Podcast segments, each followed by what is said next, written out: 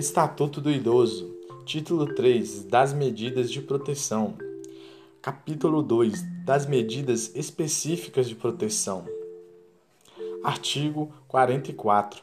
As medidas de proteção ao idoso previstas nessa lei poderão ser aplicadas isolada ou cumulativamente e levarão em conta os fins sociais a que se destinam e o fortalecimento dos vínculos familiares e comunitários. Artigo 45.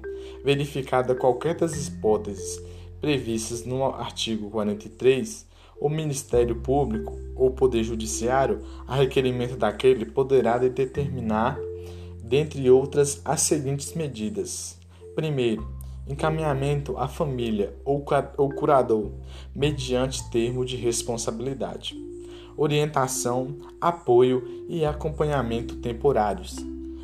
3. Requisição para tratamento de saúde em regime ambulatorial, hospitalar ou domiciliar. 4. Inclusão em programa oficial de comunitário de auxílio. Orientação e tratamento a usuários dependentes de drogas lícitas ou ilícitas, ao próprio idoso ou a pessoa de sua convivência que lhe cause perturbação. 5. Abrigo em entidade. 6. Abrigo temporário. Título 4. Da política de atendimento ao idoso. Capítulo 1. Disposições gerais. Artigo 46. A política de atendimento ao idoso far-se-á por meio de conjuntos articulados de ações do governamentais e não governamentais da União, dos Estados e do Distrito Federal e dos municípios. Artigo 47. São linhas de ações de política de atendimento. Políticas sociais básicas previstas na Lei 8.842, de, 2, de 4 de janeiro de 1994 políticas e programas de assistência social em caráter supletivo para aquele que necessitam. Serviços terceiro, serviços especiais de prevenção e atendimento às vítimas de negligência, maus tratos, exploração, abuso, crueldade e opressão.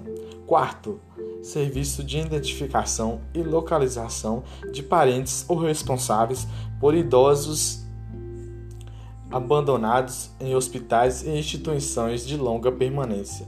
5. Proteção jurídica social por entidades de defesa dos direitos dos idosos. 6. Mobilização da opinião pública sentido da participação de diversos segmentos da sociedade no atendimento ao idoso.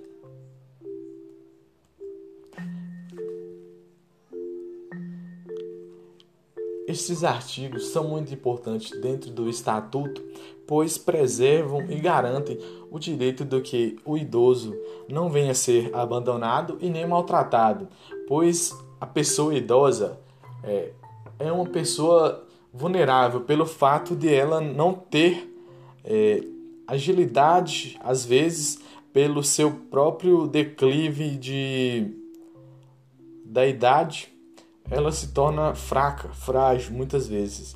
E é, esses, esses parágrafos, se forem respeitados, garantirão ao idoso que ela tenha paz, pois é, assegura